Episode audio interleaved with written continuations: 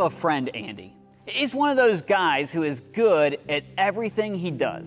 And when I say good, I mean excellent. I mean, don't you just hate people like that? It seems like everything comes so easy for them. He's athletic, he's smart, you know the type. Andy is also adventurous. He leads me and other friends on these epic journeys. We explore caves and mountains, hiking trails, anything that gets us outside.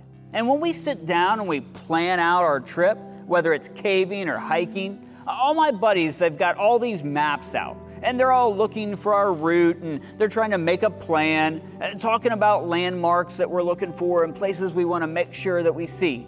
And they always ask me, Don't you want a map, Kevin? And my answer is always the same I'm following Andy. You see, I trust Andy.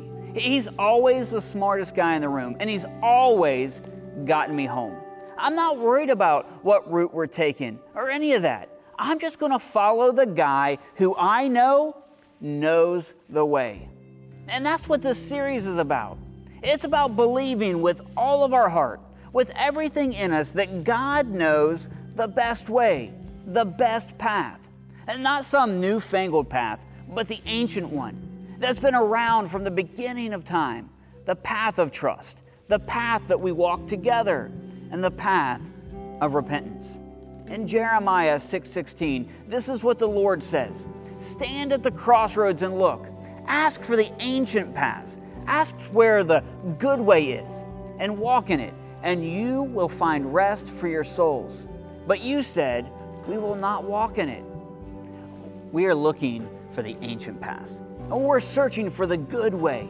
And you can scour maps, you can search for the right way that you should go, or you can simply follow the path marked out for you by your Creator God. On trails and in caves, I'm following Andy. But in life, I'm following the ancient paths laid out for me by God.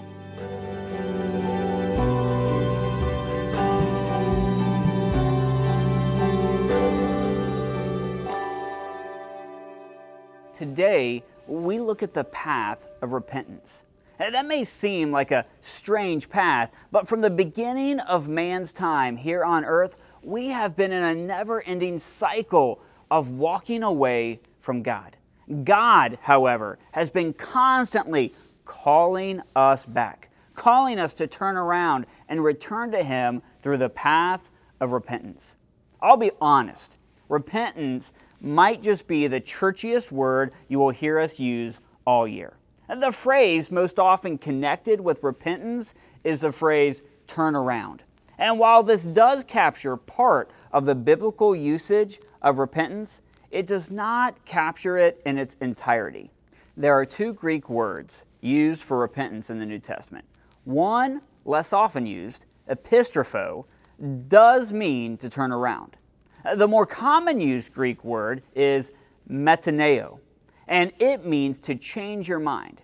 There's a great example of this playing out in Acts 3:19, where we see both words used in the same verse.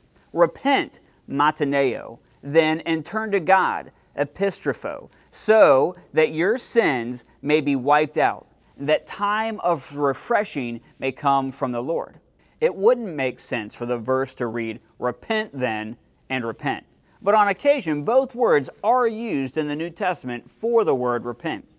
I tell you all this to lay the groundwork for what we're talking about today when we talk about repentance. Acts 3:19 captures repentance in its entirety for us. It's a mental act of changing your thinking, changing your heart, followed by a change in your actions. Here's what I know any change that takes place in my life, any real shift in how I live, it begins in my heart and it begins with my thoughts. As we explore this ancient path of repentance, we will look at both a turning around and a changing of the heart. While both are important, we'll see that both lead us to experience the grace that Jesus offers. That's today's big idea. The path of repentance leads to receiving grace. God's people in the Old Testament, would wander. They would stray away from following God's law and would really forget about Him during certain seasons of life. God would use prophets to send messages to the people to remind them of who God was. The call was always to turn back to God, it was a call to repentance. In Ezekiel chapter 18, God speaks to his people through the prophet Ezekiel to tell the people that if they turn back to God, they will live. Look at it with me. But if a wicked person turns away from all the sins that they have committed and keeps all my decrees and does what is just and right, that person will surely live. They will not die. None of the offenses they have committed will be remembered against them because of the righteous things they have done. They will live. Do I take any pleasure in the death of the wicked? declares the sovereign Lord. Rather, am I not pleased when they turn from their ways and live? Even in the Old Testament, before Jesus, before the grace his death brings, God lays the groundwork for repentance and how repentance leads to life. If repentance is the act of turning both mentally and physically, grace is receiving something we don't deserve. We don't deserve God's love. We receive it anyway. We don't deserve God's forgiveness. We receive it anyway. That's grace. Repentance leads us to grace, not because we earn it, but because it's part of the process that puts us in a right relationship with God. Uh, look at Second Chronicles. If my people who are called by my name will humble themselves and pray and seek my face and turn from their wicked ways, then I will hear from heaven and I will forgive their sins and will heal their land. I want you to think about a time in your life when you've been convicted to turn from a sin. Eh, this passage helps give us some guidance into what an act of repentance might look like. Humble. Step one is about admitting you were wrong. It takes a humble spirit to admit that you made a mistake, to admit that you were wrong. Humility is a hard step, but it's a necessary step in the act of repentance. Pray. I think this step gets overlooked. It's not our own strength that we're leaning on, we're relying on God's strength. Uh, going to God in prayer helps us place our full trust in Him. Seek God's face. Uh, we're not just turning away from sin, we're turning to God. Plenty of people quit bad habits or stop doing things they know they shouldn't do. It's that we seek to be closer to God. That's the path we're on. That's who we want to follow. Turn from sin. I love how in this verse, the turn comes last. It comes after we humble ourselves and pray and seek God's face.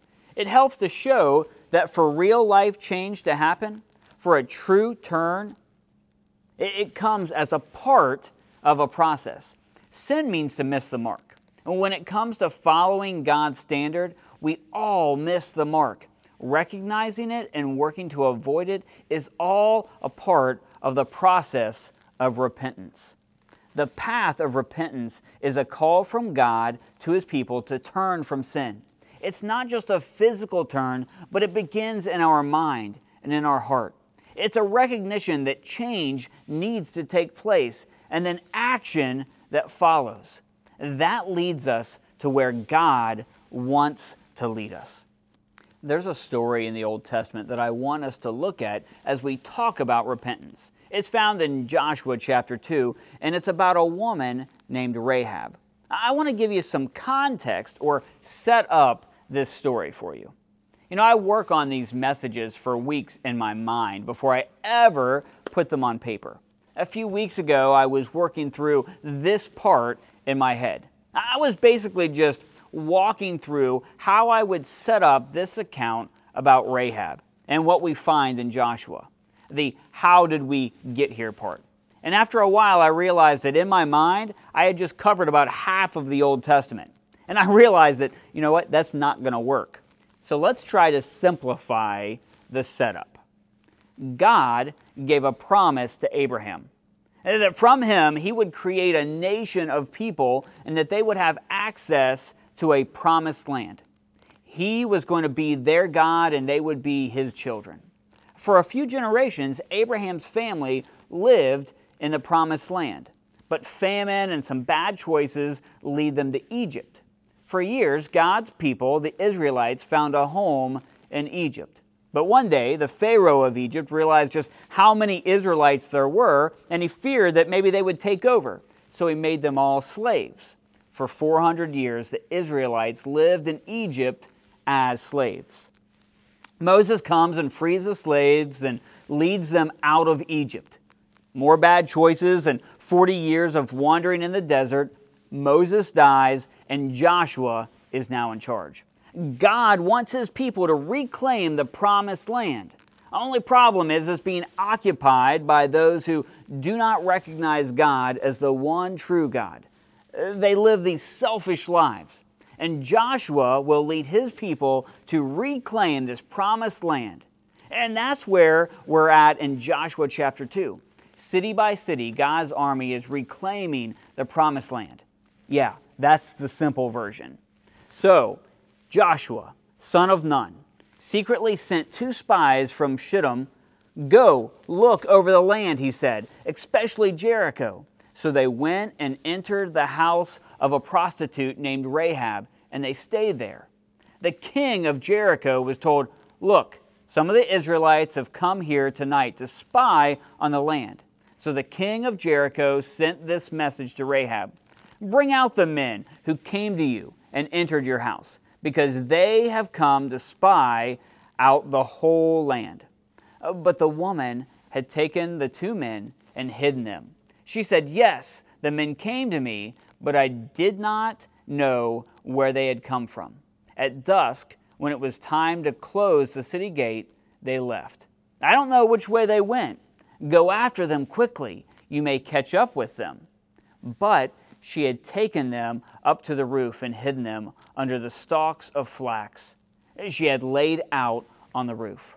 So the men set out in pursuit of the spies on the road that leads to the fords of the Jordan. And as soon as the pursuers had gone out, the gate was shut. Rahab is the focus of our story today. She's described as a prostitute here. Eh, there's a debate as to whether the Hebrew word that is translated here refers to her as a harlot, one who commits infidelity, or as an innkeeper. I'd say there's a slight difference there, but it could also be differentiated that it's whether she worked in the house or she simply ran it. Eh, here's what we do know she's lived near the wall of Jericho. And the king of Jericho knows she's housing these men but instead of turning them over, she hides them on a roof. Not only that, but she sends them searching in the wrong direction for God's men. Why would she do this? Well, she's heard about God, and she's heard about what God has been doing. Look at what she says to the spies I know that the Lord has given you this land, and that a great fear of you has fallen on us so that all who live in this country are melting in fear because of you. And we've heard how the Lord dried up the water of the Red Sea for you when you came out of Egypt, and what you did to Sihon and Og, the two kings of the Amorites east of the Jordan, whom you completely destroyed. God's been up to something and is causing Rahab to think. Real change starts in the heart, it starts in the mind. Rahab is considering a change in direction. Now she asks the spies for something. Uh, look at the text with me. Now then, please swear to me by the Lord that you will show kindness to my family, because I have shown kindness to you. Give me a sure sign uh, that you will spare the lives of my father and mother, my brothers and sisters, and all who belong to them, and that you will save us from death. Our lives for your lives, the men assured her. If you don't tell what we are doing, we will treat you kindly and faithfully when the Lord gives us the land. Rahab is looking to be saved. She's making a deal. I mean, how often do you talk to God like this? God, just heal this person.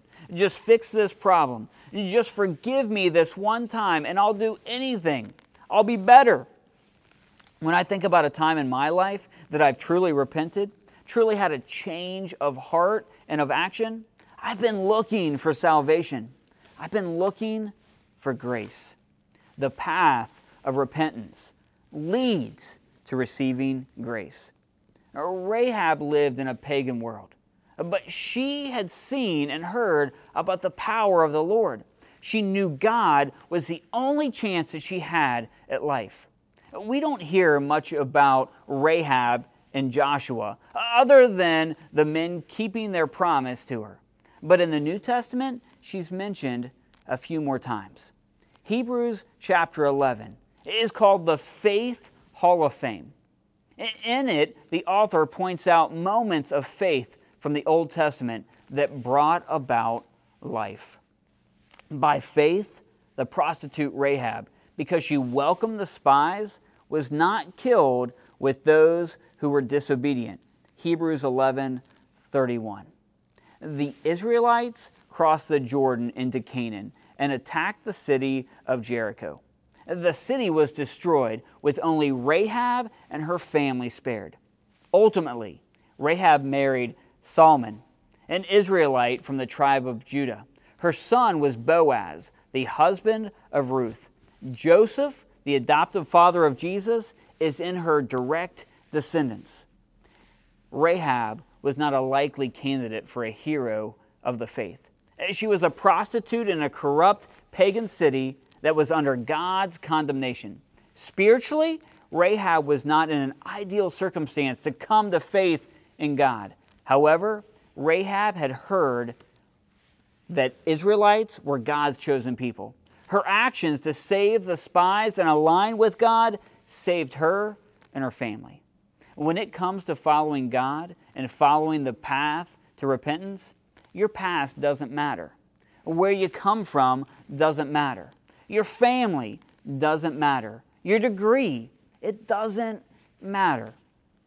There's a lot of reasons for Rahab to feel like she doesn't measure up, like she can't, like that God can't use her.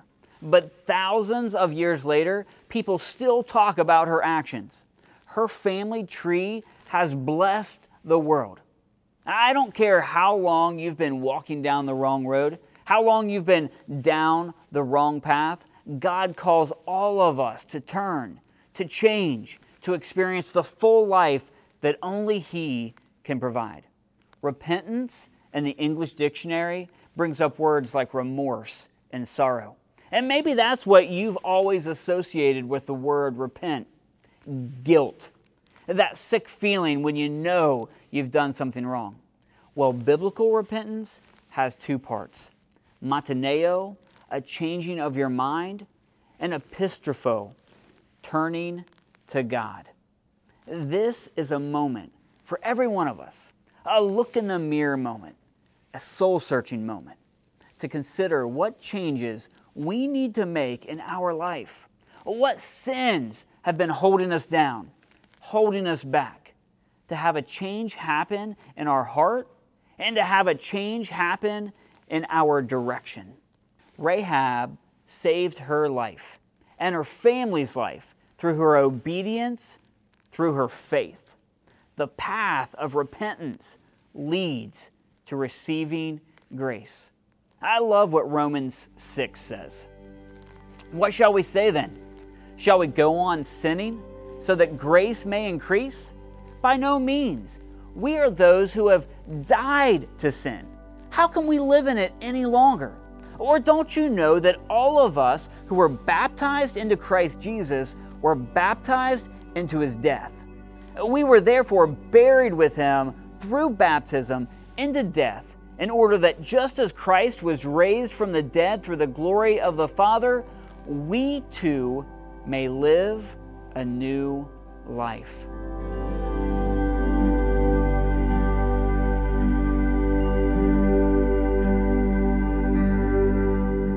Why would you choose to continue to live in your sin? Leave that behind you. Leave that in the past. Leave that in the rear view. We are moving forward. We're moving on. And God has amazing things in store for us world changing things. And sin, it only holds us back. Sin only holds us down.